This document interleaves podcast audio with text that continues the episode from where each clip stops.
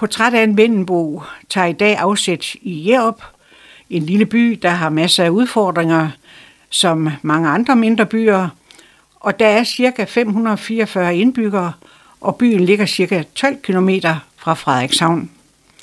Gæsten, vi besøger i dag, er født og opvokset i Jerup, har haft et par afstikker til andre byer, men har alt overvejende boet i Jerup hele sit liv. Jeg har inviteret Lars Præstholm, og han bliver hermed omdrejningspunktet i den her udsendelse, men jeg forventer også, at vi får en snak om, hvad Jerup har at byde på, og lokalhistorie fra området, ikke mindst historier fra, da han var fængselsbetjent på Kravsgård Hede statsfængsel. Så lad mig starte med at byde dig velkommen, Lars Præstholm. Tak skal du have. Jeg glæder mig til at høre din historie fra det virkelige liv. Jeg ved, du har mange sjove historier i gemmerne, og den glæder vi os rigtig meget til at høre. Men Lars, du er født og opvokset i Jerup. Ja, jeg er født i Jerup i 1959. Min far han døde, da jeg var tre år. Kristen Præstholm. Han arbejdede på fængsel som øh, lærerforvalter. Så havde min mor, hun blev 95, hun døde i 2021 og født i 1926. Og hun var sekretær for inspektøren. Ole også på Kravsgård Også på Kravsgård, ja, Ole Engstrup. Og Ole Engstrup, han var der også, da jeg begyndte på Kravsgård. Lars, hvis vi nu vender tilbage til Jerup, hvad var det for en by, set med dine øjne, du voksede op i? Jamen, der, var, det var jo en, øh, en by, der var liv i. Der var jo rigtig mange fængselsbetjente, der de cyklede på arbejde. Og jeg skulle komme hjem, når nu de cykle. Så de boede i Jerup? De boede i Jerup, ja. Og det var, det var også, i godsøjne, så skulle de bo i Jerup, hvis der var undvigelse. Hvis, hvis indsatte de stak af, så skulle de øh, på bestemte steder stå og, øh, og kigge, hvem der kom forbi, standsbiler og cykler. Så det var simpelthen en betingelse for at blive ansat? Ja. Det, det var det, ja, at, øh, at man var til rådighed. Jamen, var byen øh, fyldt med forretninger? Det var der. Der var, øh, der var en brus, der var to købmænd, der var tre benzintank, der var skobutik, chokoladeforretning, kosangas, to bager og en læder, sådan hvor du kunne få lavet lederting. Altså hvis der var tømmer, der var sprang, eller, så, så kunne man få det repareret. Og der var jo rullende med hestevogn, med skrald, stor skrald hver anden uge. Og der var mælkemand med heste. Og der var sådan på, på mælke, mælkevognen, der var der sådan en, en, en klap, hvor man kunne sidde, hvor vi drenge der, der vi var små purke, vi kunne få lov til at sidde og få den der hestevognstur. Og der kan jeg huske, at der var, der var to haner bagved. Der var en med fløde, og så var der en med kernmælk. Ja. Og du fik lov til at komme med nogle gange? Ja, det gjorde jeg. Du bor der stadigvæk i Jerup. Hvad kan sådan en lille by?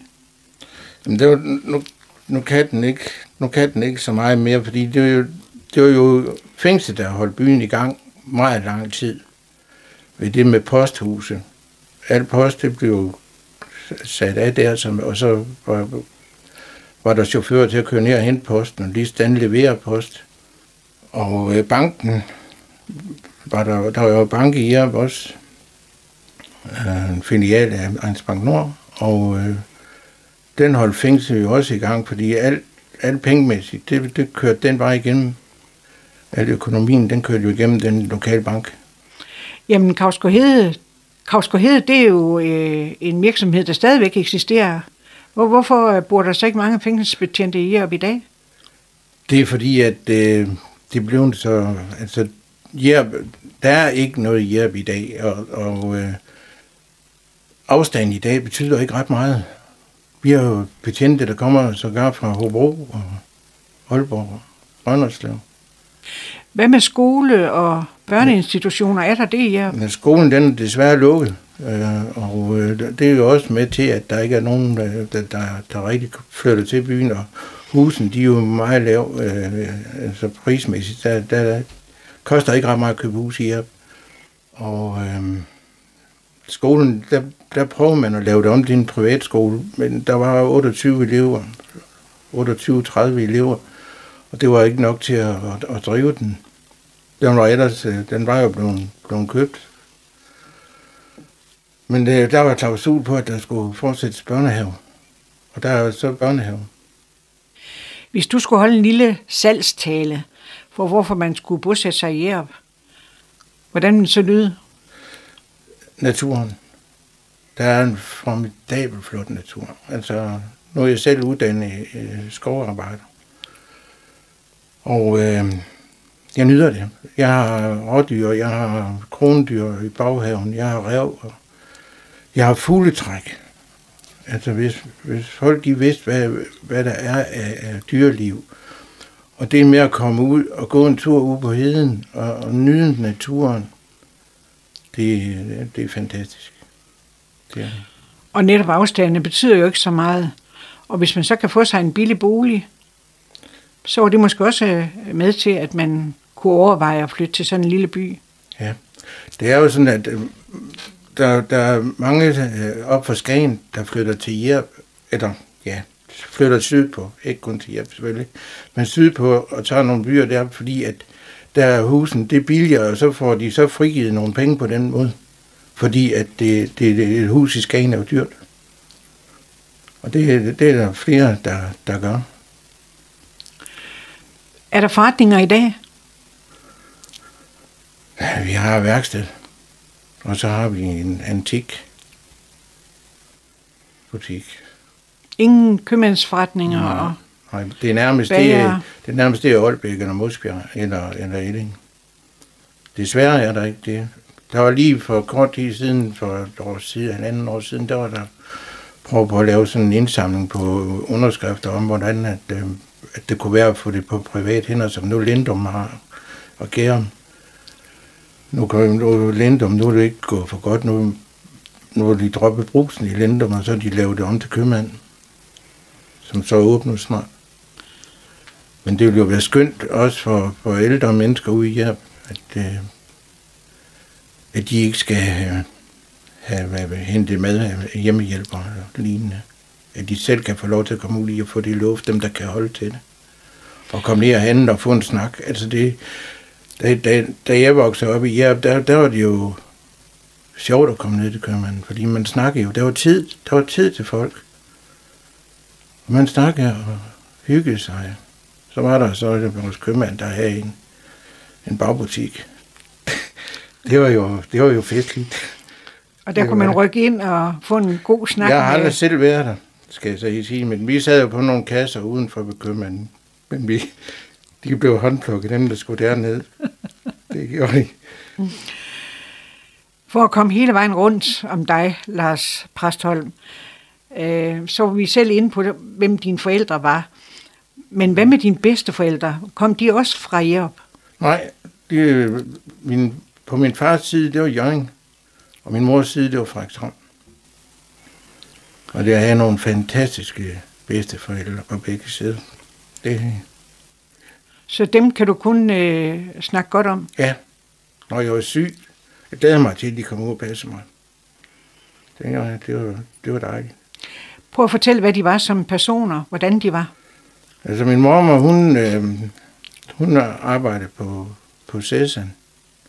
Og min øh, morfar, han arbejdede på, han arbejdede som fisker. Han er en fiskekutter. Og der der var der en historie med ham, fordi at uh, Uwe Lyngså, han er, han er øh, nogen til at, at fiske på den her kutter. Det var ikke altid, han selv var med. Og så sejlede de på grund derude. Men de, er, de, de var... Jeg ved ikke, om man kan sige, om de var fattige, fordi det, der, var jeg, der var jeg ikke, øh, det, det var jeg ikke stor nok til at kunne bedømme. Men øh, jeg har en fornemmelse om, at de ikke havde, de ikke har mange penge. Og de lå derude med en kigger for at se, om nu ikke den her gutter, den gik ned. Og de jublede, da den, da den ikke kom op igen. Det gjorde de. Var det i Frederikshavn, han havde kutter? Ja, det var det. Jeg skal lige høre dig efter. Du snakker om din far og din mor. Ja. Havde du et godt barndomshjem? Altså, jeg var tre år, da min far han døde. Og øh, jeg, kan, jeg kan huske, og det, det siger folk, at det kan ikke passe, men jeg kan huske, da de hentede ham med ambulancen, at de, øh, de var i hvide kitler, og de satte borgeren ned for enden af trappen og gik op og bar ham ned. Det kan jeg huske. Men din far var ikke ret gammel. 37. Hvad dør man af som 37-årig? Den? Det var meningitis, hjernehindebetændelse. Det, kunne han, det er han overlevet i dag. Din mor, Lise Præstholm, hun blev 95. Ja. Blev hun ved med at bo i Jerup? Det kan hun. Hvornår I flyttede hun? hendes eget hus, det var familien, der byggede det hus. Til min mor og far. Min far, han hjalp jo så. Vi havde en mur, der var... Min fars bror var murer. Og så min, min far og så ham, de, de byggede huset. Og når vi så desværre var nødsaget til at sælge det, fordi at der, vi var ikke flyttet bare, hverken min bror eller jeg. Så vi, vi har solgt det, og, og vi fik det øh, solgt, øh, jeg ved ikke, om man kan sige, at vi fik det solgt rimeligt, men, men det var også et must for os at komme af med det. Sådan, så man ikke havde den ekstra udgift. Der skal jo varme på om, om vinteren, og der skal jo se ordentligt ud også. Der Ja, en have skal passes, Ja, det skal der. Vinduer Så- skal males, og Ja, så, så det...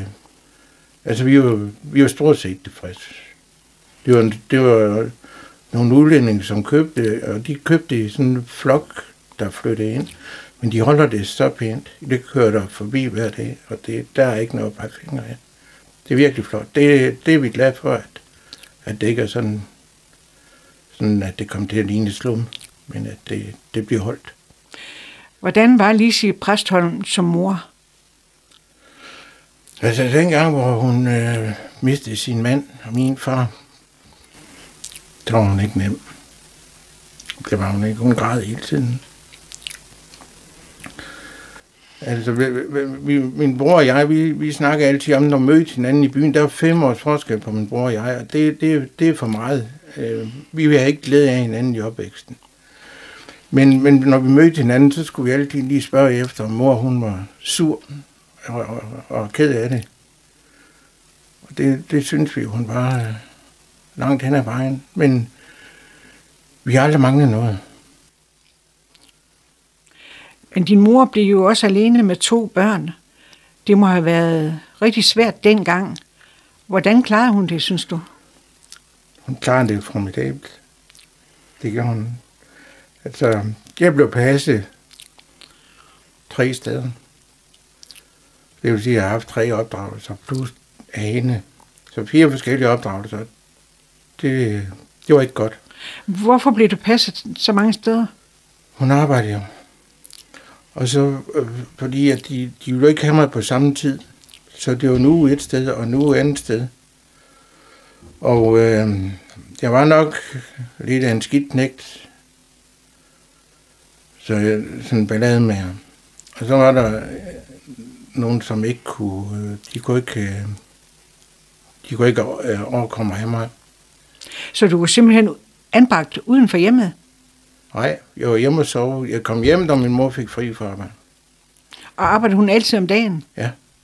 Hun arbejdede fra kl. 8 til 16. Det gjorde hun. Men det, at du blev opdraget på fire forskellige måder, det mener du ikke har været godt for dig? Nej. Fordi det at være for, det er, det er sådan noget rundt i hovedet. Nogle steder måtte jeg gå ind i sko, andre, måtte, andre gange må jeg ikke gå ind i sko, og det var bare én ting. Og, og jeg skulle være hjemme. Øh, der var jo aldersforskel på de børn der, som, som de havde, så jeg skulle være hjemme ved dem. Og, og, og, og, og nærmest passe dem jo, og være hos dem, som sådan dig, onkel. Du fik senere en stedfar. Ja. Hvem var han? Han var en statlig mand. Han var bogholder oppe på Gravsgård Hede, og så var han øh, sommerrådsformand øh, i Elling Sogn. Og øh, der, han var ikke en, der kunne lære mig noget, fordi at, øh, han, han, han, han var bolig.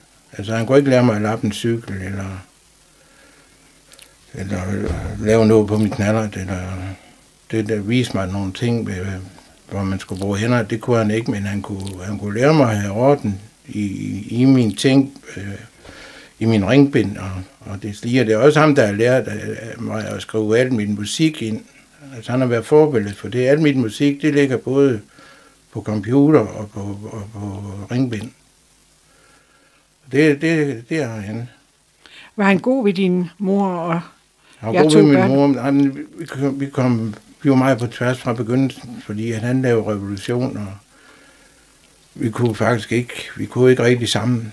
Øh, han, øh, det skulle være så, hvad kalder man så nu, det skulle være så perfekt. Og det, det synes jeg ikke, jeg var vant til, at, at alting, det skulle, det skulle være sådan, altså hvis jeg lavede noget i skolen, jeg fik for på mor cykle i skole, og det, det, det, var han jo ikke meget for, vi fik sådan et sted, men der var jeg forhørt hjemme i rammen. Den sad der. Det var han ikke meget for, at, at jeg havde fået sådan et, et, et, et forbud der i 14 dage. Men jeg, jeg tænkte jo, at øh, for at få det fjernet der, fordi så, så, så skulle jeg bare komme for sent. Fordi så læreren, så spurgte de jo efter, hvorfor jeg kom for sent. Så sagde jeg, det var fordi jeg ikke må cykle. Så tager det længere tid at gå, og jeg bliver væk i kvart i, og jeg skal møde kl. 8, jeg bliver væk kvart i 8, så kan jeg ikke nå det. Fordi min mor ville ikke have mig til at rende rundt, øh, og, og, for hun kom for sent på arbejde. Så derfor vækker hun mig så sent, så jeg lige kunne, kunne nå at komme afsted. sted. Så, så det, det, var, det var lidt underligt, men øh, og så sad jeg, jeg sad også efter på hans 60-års fødselsdag. Min stedfar der, og så spurgte han efter, øh, eller så lærte jeg, skolen spurgte ham efter, om, jeg, om det var i orden, jeg sagde efter. Der, så, så, så sagde han til min mor, det vidste til dig det her. Så, så øh, hvis jeg fik lov til at lave lektier, så var det jo. Din storebror var fem år ældre end dig. Ja. Er han også en, der er bosat i Jerup i dag? Nej, han bor nede i mig, ja. Han er folkeskole, ja. Eller var han også pensioneret? Så han valgte ikke at, at blive, hvor han var vokset op? Nej, jeg sagde ham ingenting. Han, øh, han boede, han tog uddannelse i Aarhus på seminariet. Han, han læste til øh, advokat, jura, studerede jura. Men øh, det var for kedeligt for ham. Og det var min mor rigtig ked af. Så, så han, han, han blev skolelærer. På et tidspunkt, så skulle du i skole. Og øh, var der skole i jer på det tidspunkt? Ja. Da jeg startede med at gå i skole, der skulle vi også gå i skole lørdag formiddag. Så lang tid er det siden. så, så vi gik i skole lørdag formiddag, og så, så det var der. Så resten af ugen også? Ja. Kan du huske, hvor lang din skoledag var? De, de første lørdag, det var det, det 8 til 12. Og så, det var de, de fleste, det var om morgenen, og så, og så til om, omkring kl. 12. Så nogle, der var om tirsdagen, det er sjovt, det kan jeg huske, men om tirsdagen, der havde vi kun to timer. det er printet ind i din hjerne. Ja. Hvordan så skolen ud, da du begyndte at gå i skole? Jamen, den så faktisk ud, altså der er kommet hallen, den er kommet til, og så er børnehaven er kommet til. Men ellers så, så ser det ud, som, som det gjorde dengang. Den tilbygning der, den blev lavet, mens jeg gik der. Og der, der kom de små klasser, de kom derned og gå. Der lavede sådan en tilbygning mod vest. Der kom de små klasser ned og gå. Og ellers så ligner det selv det uger i skolegården er det samme. Det er ikke skiftet. Var der mange børn? Vi var halvanden hundrede. Og det var, der var meget forskelsbehandling. Øhm, fængselsbetjente børn kom vel nok i første række. Altså, og så skolelærers børn, deres egen. Og der var hierarki. Og Kom du til at mærke det? Det tror jeg, vi gjorde alle sammen. Altså, der, der var en, der boede ude på heden. Han, øh, han, han, var- han kom af nogle kummerlige forhold, og, øh, og hønsen, de rendte i stuen, og vi var ude og besøge ham, og han gik i skole. Han var lige på grænsen af, at han ikke kunne komme med. Han kunne ikke komme med skolebussen, og han kunne ikke komme afsted, og han kom altid for sent. Og så var der en, der sagde, om ikke øh, os, der er forældre, der er penge, kunne prøve at spørge, om ikke vi kunne øh, skaffe penge til en cykel til ham. Og det gjorde vi. Hold da op. Det var en gestus, og handler om at stå sammen. Du kunne ikke gå i skole i Jerup hele tiden. Nej, der var kun til 7. klasse. Så kom jeg til Strandby skole. Det må man sige, det var en omvæltning. Ja, det må det have været. Ja.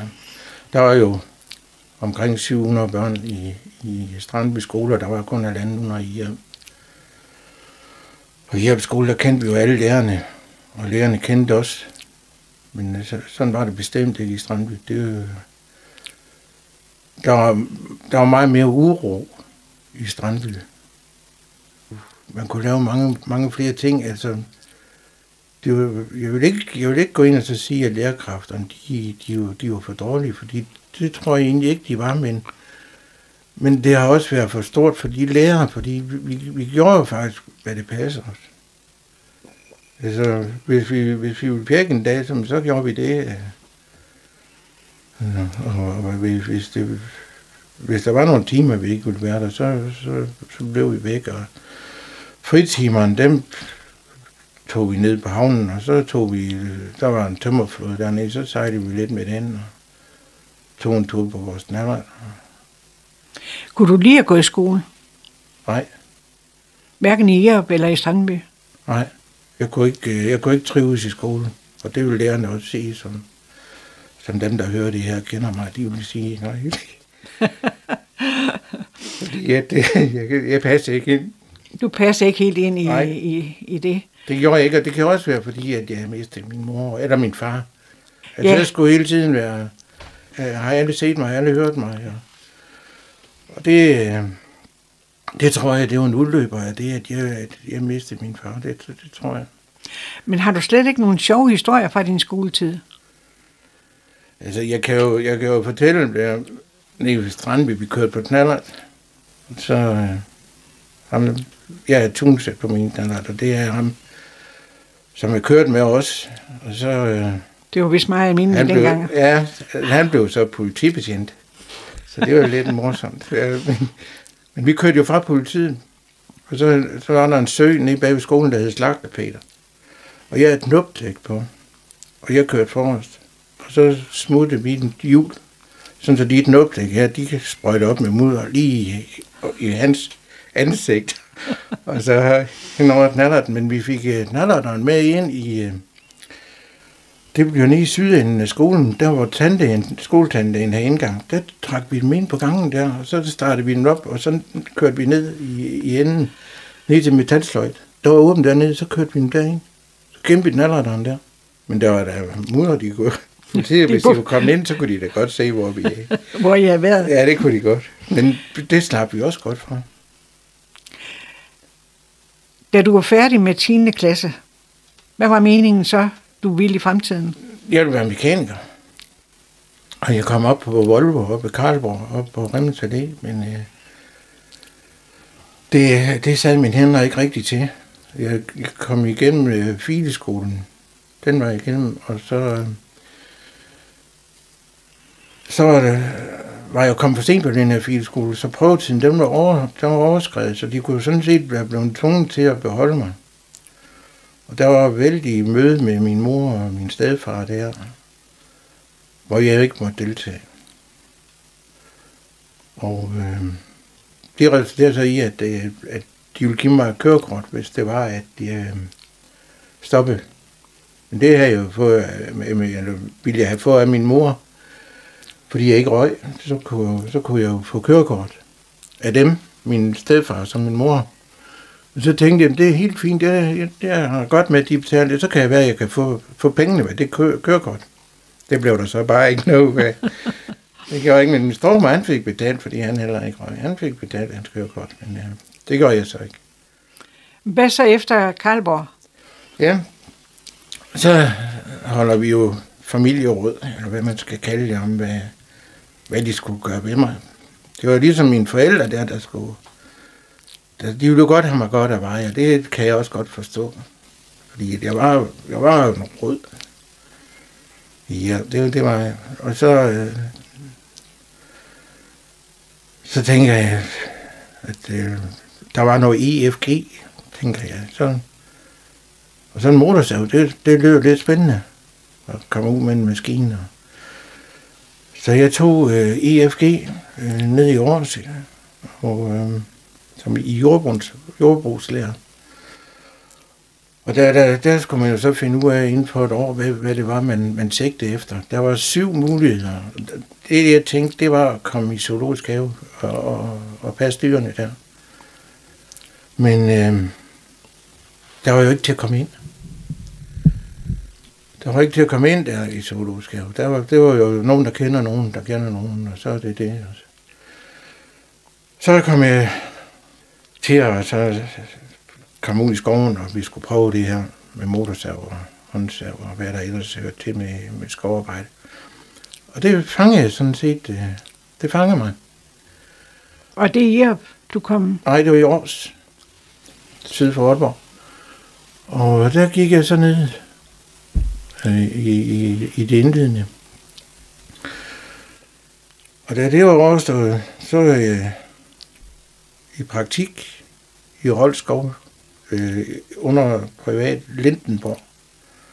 Lindenborg skovdistrikt. Der var syv, syv skovdistrikter. Jeg, jeg var i noget, der hed Sim. Og staten, staten havde også et skovdistrikt, eller har et skovdistrikt dernede, der hedder Buderup Holm. Der var tre skovdistrikter. Men jeg var i Sim der, og jeg havde det fantastisk. Altså, det, det, var, det, var, det var bare, det var bare livet.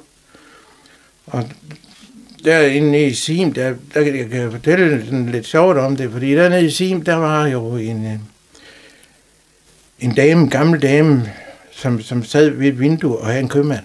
Altså, du kunne ikke se udefra, at det var købmand. Og der gik man så ind, og så satte man sig på, på ølkasserne, og så ordnede man verdenssituationen der. Og det gjorde vi jo så på den måde, at man simulerede, at motorstaven der var gået i stykker.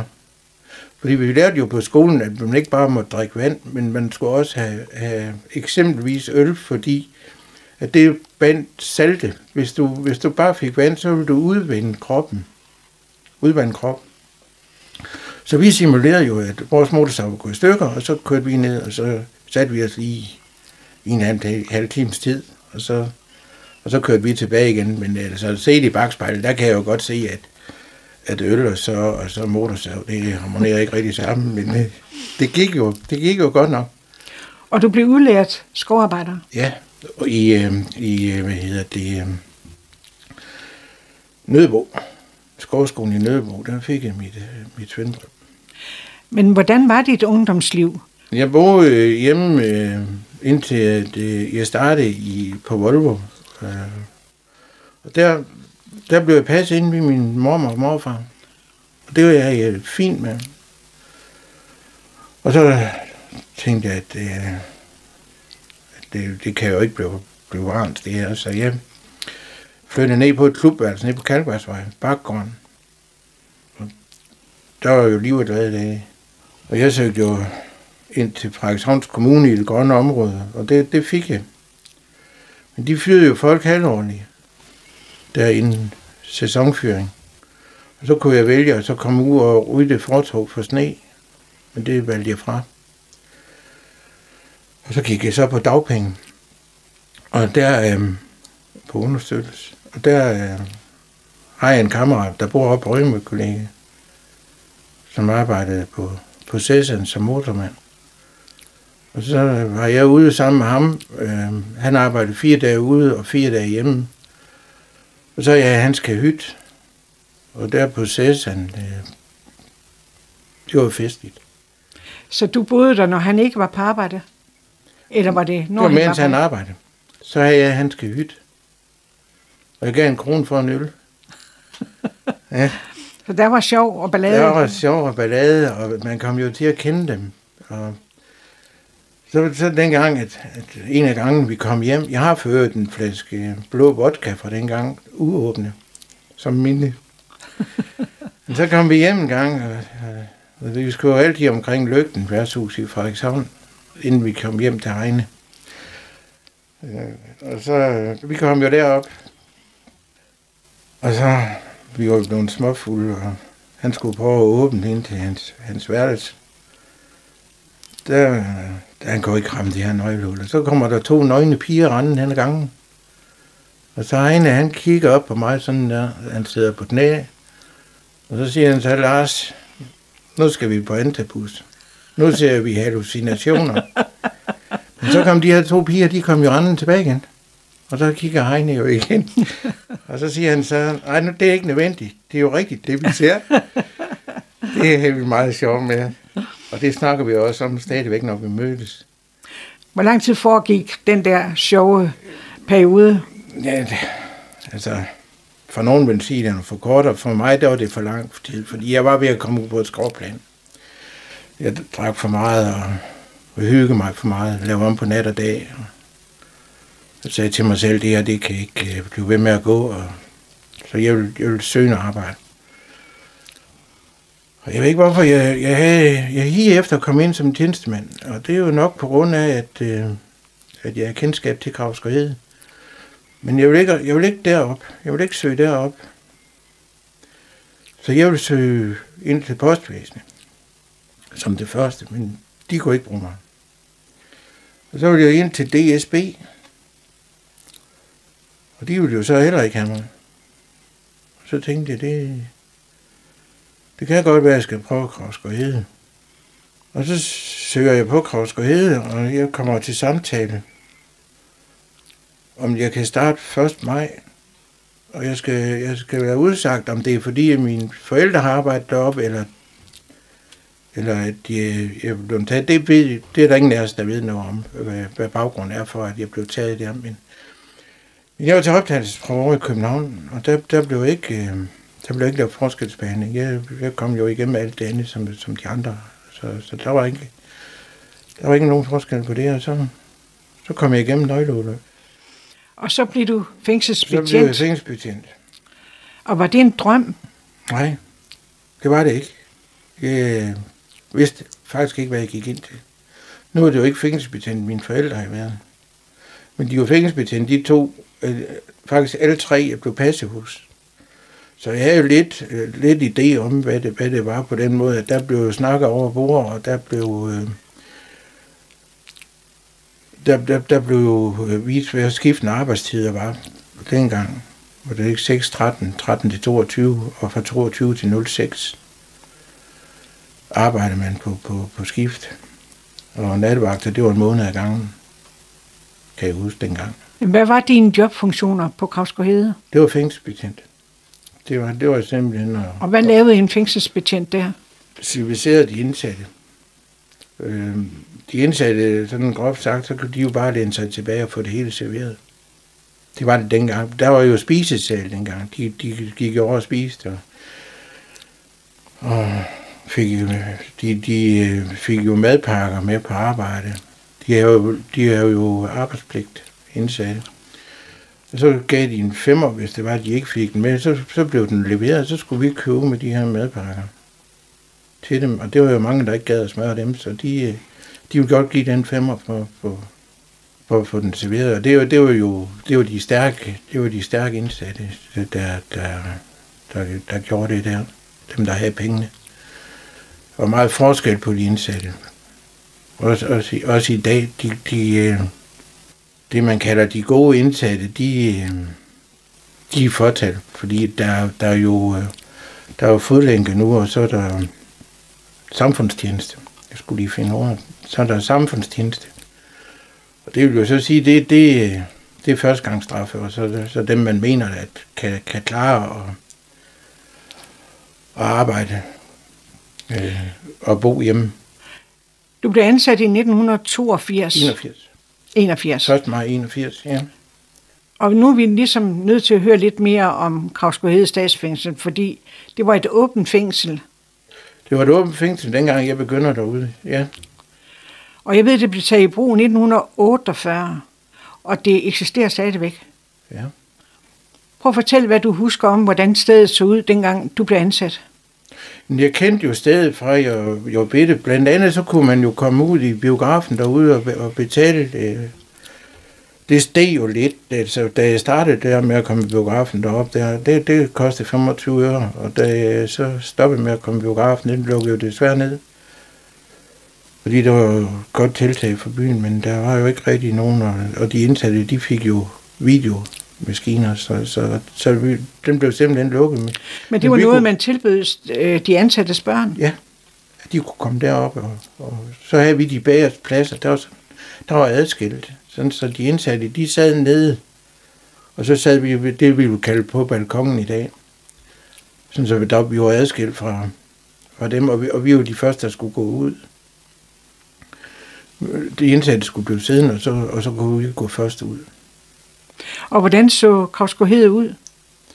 Den så ud ligesom ja, i dag, bortset fra i dag, der er der så kommet tilbygninger til, overbygninger, eller hvad man skal kalde det. Der er jo kommet uh, halv, halvåben fængsel, og uh, der er kommet lukke Så der er kombination af Og både er lukket der og, og, og åben og og, åben i dag. og lukke. Ja. Men hvad var din generelle øh, arbejdspligt? Det var jo at komme ind og så øh, opmønstre om morgenen, og så for at undersøge, om alle, alle var til stede, om der var nogen, der var undved i løbet af natten, og om der var nogen, der var døde. Og det var sådan, det var. Og jeg har stadigvæk, at man skal lige kontrollere, at der er liv. Hvor mange var der plads til? Da jeg, da jeg startede op, der var plads til 200. indsatte? Ja, og, og, og det reducerer noget, fordi at der er kommet enstuer. Der, der er lavet meget om til enstuer. Så, så det, ligger mellem 200 og 250 nu. Så dengang der boede man flere på værelserne. Ja, det gjorde man. Hvad var det for en arbejdsplads, du var kommet på? Kunne du lide at være der? Til at starte med, øh, det var en fin arbejdsplads. Det var det. Var det altså. Vi havde simpelthen et kollegialt, knibbelt godt forhold. Vi har styrke. Vi forstod hinanden. Vi bekæmpede ikke hinanden. Vi holdt sammen. Det var, det var fantastisk at opleve.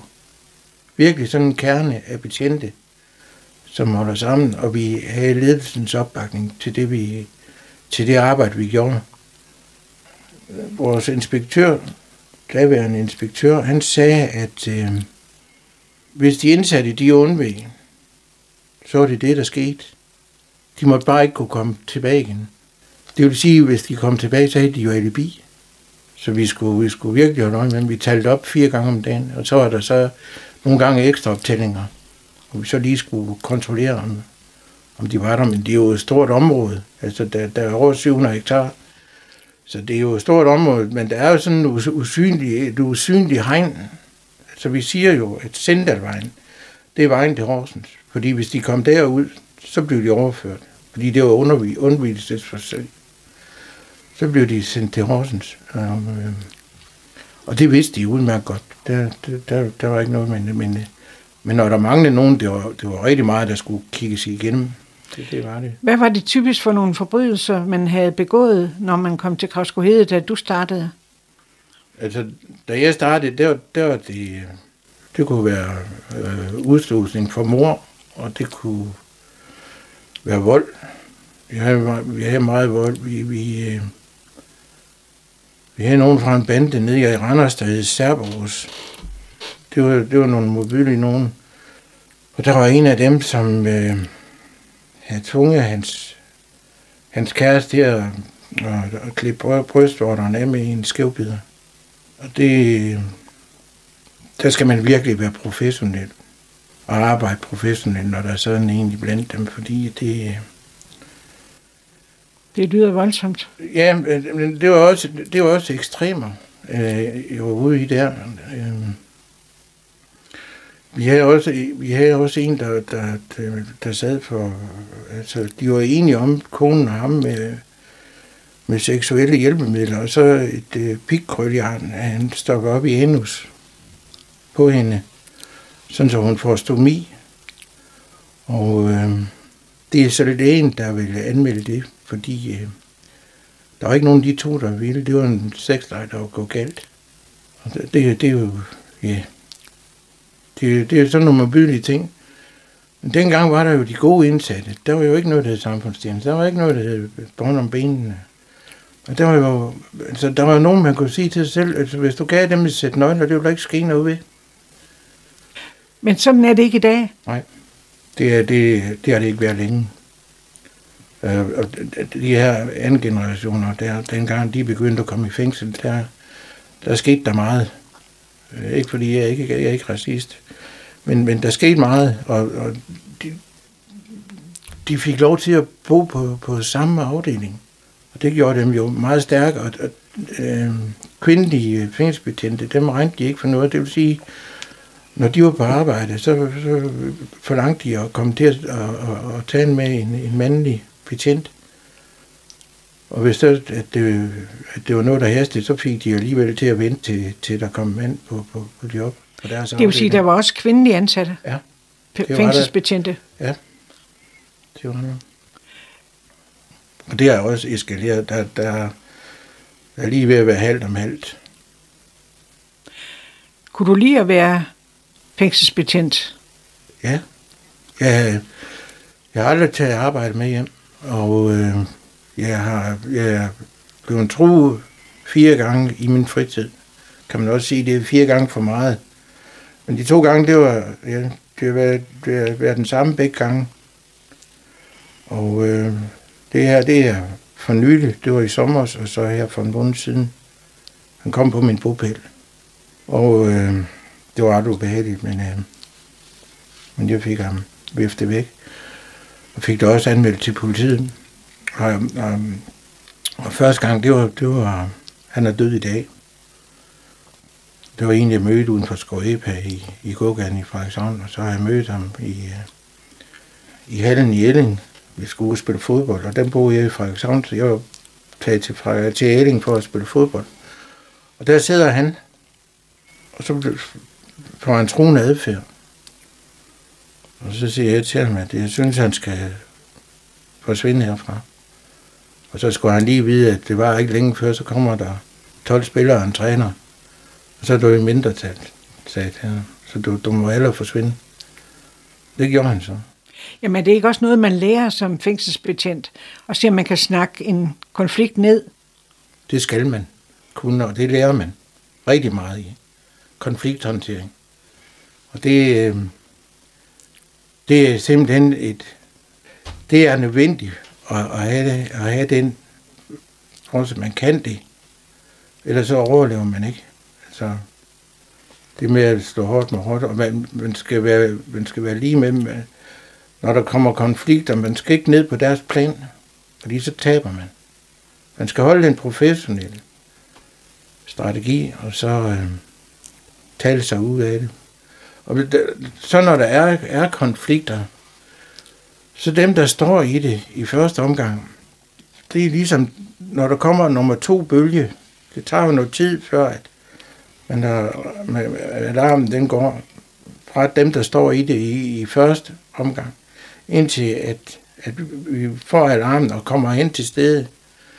Men så når vi kommer ind til stedet, så ligesom der sker noget, fordi så dem, der står i det, de, de er stadigvæk med. Men, men så om det er fordi, vi, vi er mange, eller det er fordi, der kommer nogle nye, der imellem, der kan være nogen, de kender. Og så, øh, så, så kan, det, kan det glatte ud. Men, øh, men der kan også være ekstreme tilfælde. Og det, det, det, det er hårdt, når det er. Men, men vi er rigtig gode til at, at snakke om tingene. Øh, da vi fik ny inspektør her, der, der ville hun... Øh, hun ville øh, sløjfe, sløjfe vores køkkener, at vi ikke måtte spise sammen. Og øh, jeg var tillidsmand dengang. Ja, for du blev tillidsmand. Ja, og det var i, i en del år. Og så formanden for, for betjentene, eller hvad, hvad man siger, ham der, ham der stod for betjentene. Han, han gik med mig på, at øh, det her, det skulle vi ikke, det, køkkenerne, de måtte ikke fjernes, fordi at det er der, man snakker. Fordi vi, vi er jo væk fra hinanden i, i løbet af dagen. Altså, vi er, jo ikke, vi er jo ikke sammen.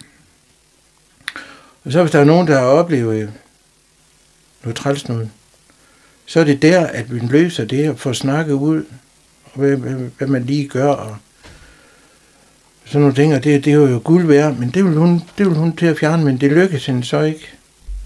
Det at være tillidsmand sådan et sted, hvordan var det? Altså, det var jo fint, fordi til at starte med, det er jo igen det, der kommer ny ledelse. Men til at starte med, der var vores inspektør derude, han var jo formand for inspektørforeningen. Så han vidste jo, hvad det vil sige at, at, at være tillidsmand. Og øh, jeg fik lavet en ordning derude med, at jeg havde på en måned, der havde 10 arbejdsdage. Så havde jeg 10 fridage, og så havde jeg 10 ukontrollerede arbejdsdage.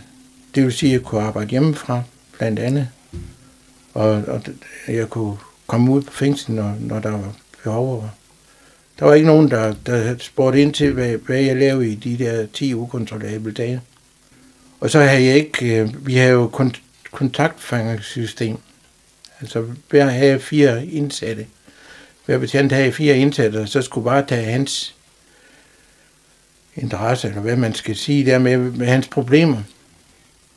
Og det blev jeg fritaget for. Så det, det var jeg ikke blandet ind i, det der. Og det var en fordel? Det var en kæmpe fordel for mig, jo. Også fordi, at så var der mere tid til mit tillidsmandsarbejde. Vi kommer senere ind på, hvorfor du stoppede på Kravsgaard Hede. Men foreningslivet i Jærup på det tidspunkt, du var voksen og boede i Jærup, hvordan var det?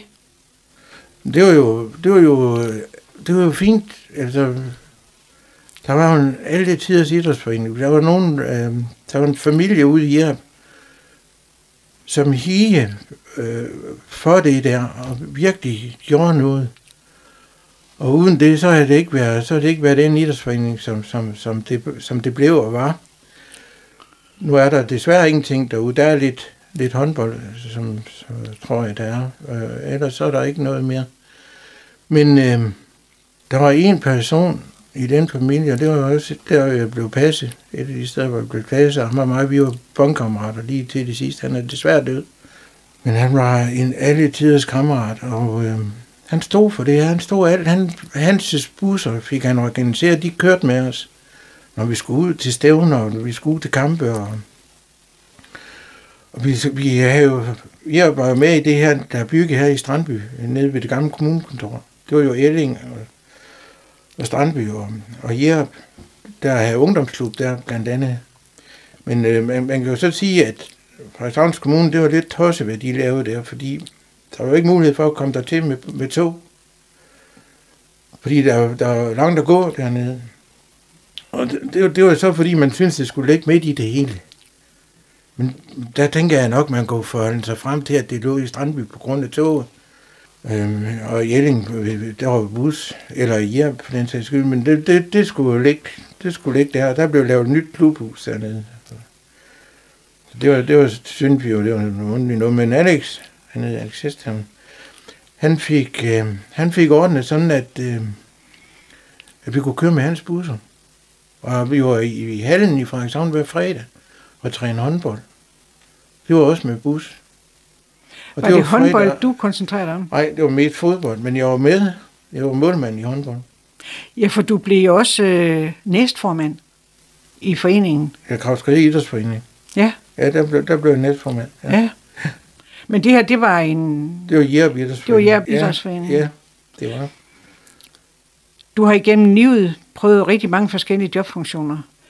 Jeg kan nævne skovarbejder, fængselsbetjent, arbejde hos Volvo, visevært ja. for boligforeningen Vesterport, kirkegårdsgraver.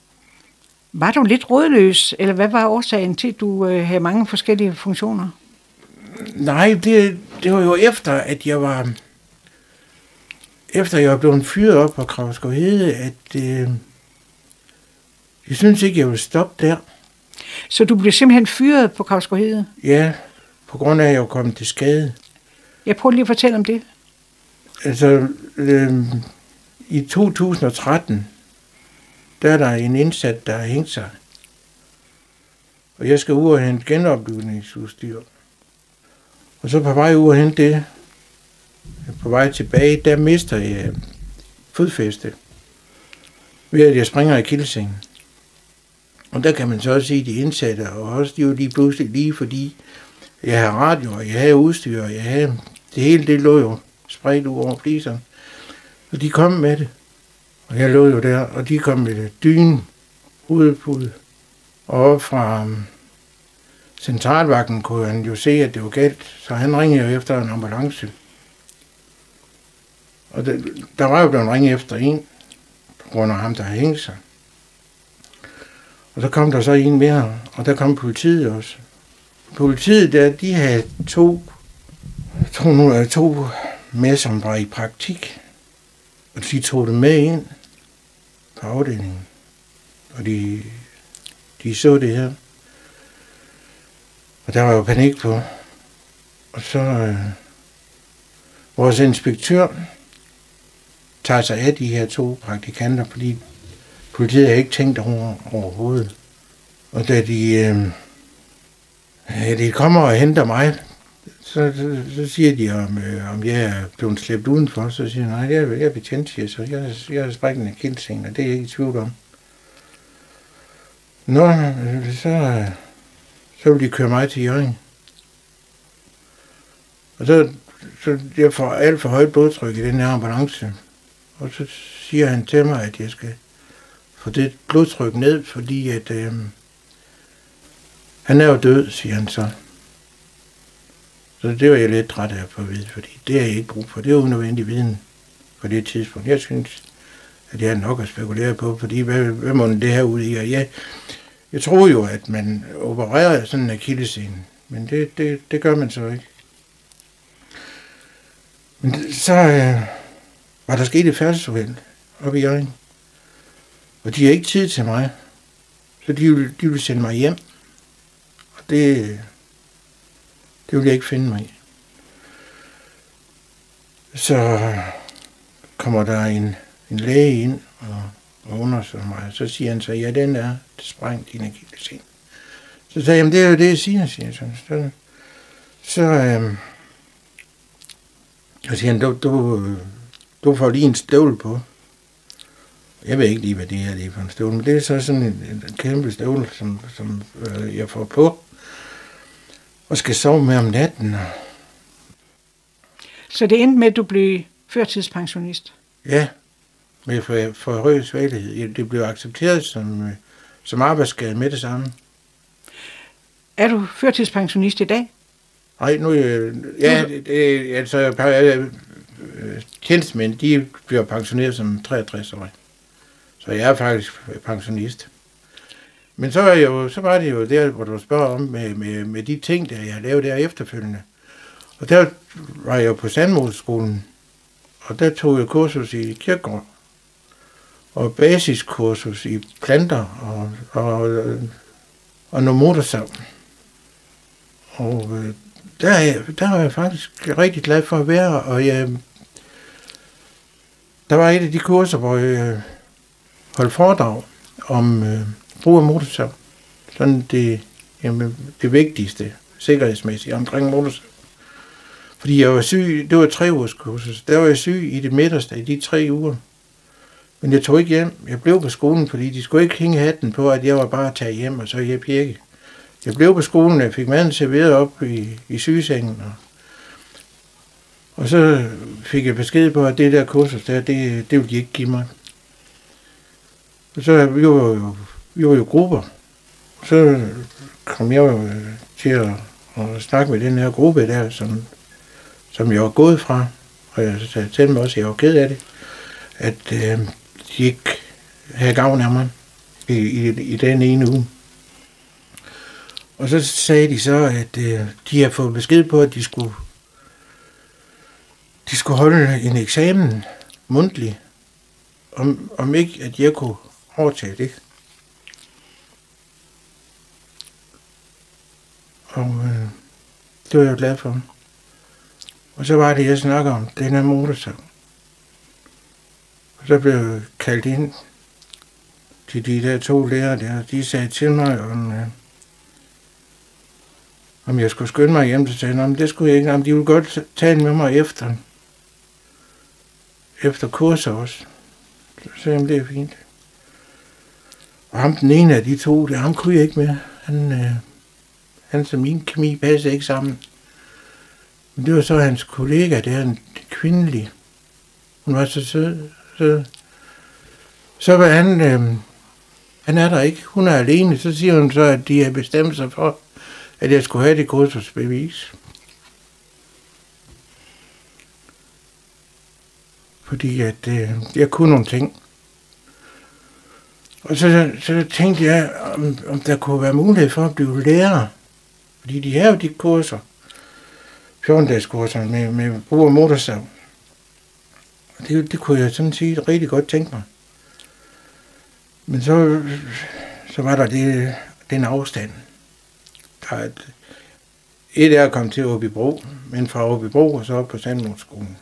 Det, og hver dag. Så det, det kom jeg så fra. Og så blev jeg jo så ledig. Og jeg har, jeg har aldrig været, været arbejds, arbejdsledig, anden dengang, hvor, hvor, hvor jeg var fyret alle år inden for Frederikshavns Kommune. Ellers har jeg ikke. Jeg har altid været i arbejde. Jamen, så var jeg jo derinde på arbejdsmidlingen, og de kunne ikke rigtig hjælpe mig med noget, så jeg søgte jo selv arbejde på Vesterport. Og jeg fik det, og med den klausul, at jeg ikke kunne gå på trapper, jeg ikke kunne gå på øh, stige, og jeg skulle hvile efter behov. Og øh, det accepterede de, og det fik jeg forhandlet mig frem til. Det var første år, så anden år, jeg var derinde, der slog jeg udelukkende græs på halv tid, 20 timer om ugen. Jeg er fri til middag hver dag, og så er jeg fri hver fredag. Og det er sådan set det, jeg har at fortælle om, øh, om mit arbejdsliv. Du har også været ude i mange grene, så det må jo ligesom er en god ballast at have, også i dag. Hvis er det så, altså de ting, som jeg, som jeg kan, jo noget, jeg kan bruge derhjemme. Jeg, havde det været i dag, så havde jeg nok valgt, at så få en tømmeuddannelse sikkert, fordi den, der, den, den kan man virkelig have brug for. Du er i dag stadigvæk bosat i Jerup, og du bor sammen med din kone Ja, i en tjenestebolig ja, i henhold til Kravsgaard Hede. ja. Den tidligere viceinspektørbolig. Ja. Hvordan ser sådan en bolig ud? Den ser ganske almindelig ud. Der er bare telefonstik over det hele. Fordi at øh, sådan en, øh, en viceinspektør skal jo kunne, øh, skal jo kunne øh, høre telefonen, fordi at det, det er jo en vagt. Så, så det, det er derved, at øh, der er alle de telefonstik, men jeg har jo fået bygget om, så, så, så de er væk. Og der var en stor klokke udenfor. Hvis viceinspektøren skulle gå ud i haven, så, så, så, og telefonen ringede, så, så den her klokke, den har jeg for øvrigt stadigvæk. Så det er en bolig, du regner med at blive boende til, så længe du kan. Ja, jeg har fået lavet øh, trappelift, fordi jeg har sprængt af kildesingen igen. Det gjorde jeg i 17. Det var bare højre fod. Så jeg er svært ved at gå på trapper, og så, så har jeg fået lavet trappelift. Man kan vel med rette kalde dig en ægte Vendelbo. Hvad mener du egentlig er karakteristisk for en ægte Vendelbo? Han, øh, han tæller til 10. det gør han. han. Han er tålmodig. Han er arbejdsglad. Han har en trailer. Han, øh, han er åbensindet. Går lige ind i folk. Kan snakke med alle. Har du nogle bevingede ord her til sidst? Jeg tænker, har du noget klogt, vi kan slutte af med? Nej, men altså, hvis, hvis der er nogen, der går ud i periferien og tænker på at blive fængselsbetjente, så vil jeg sige til dem, de skal tænke sig rigtig, rigtig meget om, inden de hopper på den. Der, der bliver jo trukket alle steder fra, at der er mangel på fængselsbetjente. Nogle kommer igennem det, og nogle de klarer det desværre ikke. Så tænk jer godt om, inden I søger. Vi har haft Lars Præstholm på besøg, Det har været en sand fornøjelse, Lars. Tak fordi du inviterede os ind i dit liv. Selv tak. Udsendelsen her var tilrettelagt af Gitte Hansen.